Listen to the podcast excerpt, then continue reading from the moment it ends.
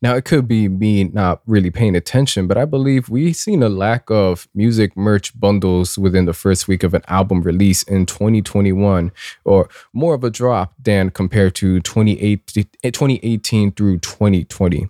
Of course, in uh, I believe it was it within the last year, Billboard changed the rules to how you're able to bundle music and merch. So, for example, we're going to use Travis Scott since Astroworld was the one that really kicked this issue off into the mainstream recently in the past couple years.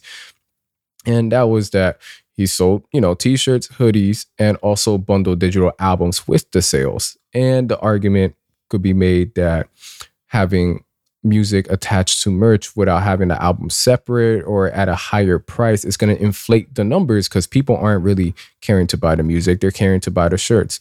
And regardless of that you know we've seen this instances with brands like VLONE teaming up with an artist for their music release first week and of course having those number numbers bundled in will show off a higher first week sale, which is great if you're going for chart positioning, if you're going for media recognition, all sorts of things.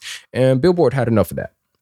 They they basically saw the inflated difference. And I'm not able to find concrete statistic numbers or statistics on these numbers to show just exactly how much of a difference was there from just typical music streams, albums being bought to the bundles being bought along with the album. But it was significant enough to where Billboard implemented new rules. Of course, if you're going to bundle an album with merch, you have to have a standalone option. If you're going to bundle an album with merch, it has to be at least an extra $3.50 than a standalone. So there is going to be a price difference. There isn't a same price. And you could be like, well, why not get the album plus the merch if it's the same price?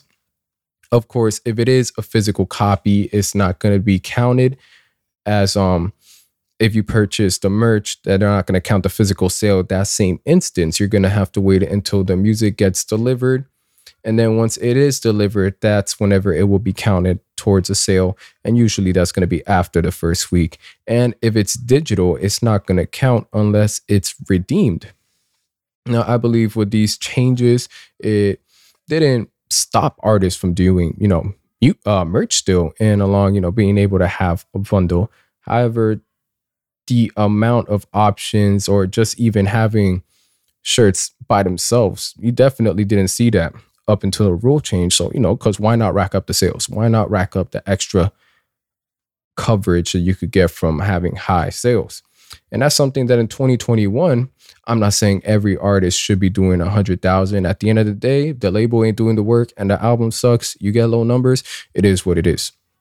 Uh, we've seen it recently with Roddy Ricch, which caught everybody's eye. His um last album before Live Life Fast, 100 plus. This um, uh, Live Life Fast, 60 something K. I believe if he bundled it with merch, he, we would have got a decent 10K out of that, 10 extra 10 extra, what's it called? Sales. There we go. 10K extra sales. But overall, you know, if the album isn't good, there's only so much you can do.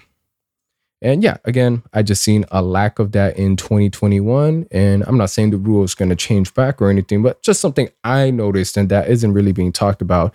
If anything, you know, most people are quick to say, well, the artist just fell off. And in some cases, that's true, you know.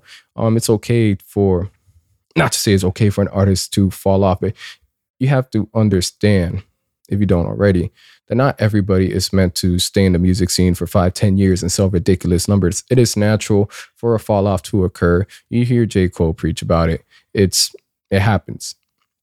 Now, this isn't to deal with merch bundles, but something else whenever there's this hype about first week's uh, first week sales is it's not the end of the world if you don't chart or if your album isn't number one.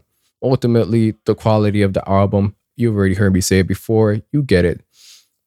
The album that stands the test of time. But I think a great example would be um, Planet Her. First week, 100,000 something, uh, 100,000 and some change for Doja Cat, highest selling album she's ever had. And for depending on who you ask, was it a flop being pushed by a major label? You know, that's that's subjective. You know, that being her highest charting album, great. But here we are at the end of 2021. And I believe it's already sold close to, if not more than 2 million units. So you don't have to have a crazy first week number. And in order to finish the year strong, we're seeing it with Planet Her doing great. I mean, for crying out loud, My Turn by Lil Baby and I believe um, Shoot for the Stars, Aim for the Moon, they're on their way for, if not already, a million plus for the year. And those albums released last year. So for those of you that are stuck in the, you know, first week sales, I mean everything's let's let's stop that. Or of course, you know, be able to understand there's a lot more that goes to it besides this. I wanted to, you know, drop um finish off 2021 with another episode, a quick one. And we're going to continue putting the same pressure into 2022. Thank you guys for tuning in. I'll catch you next time.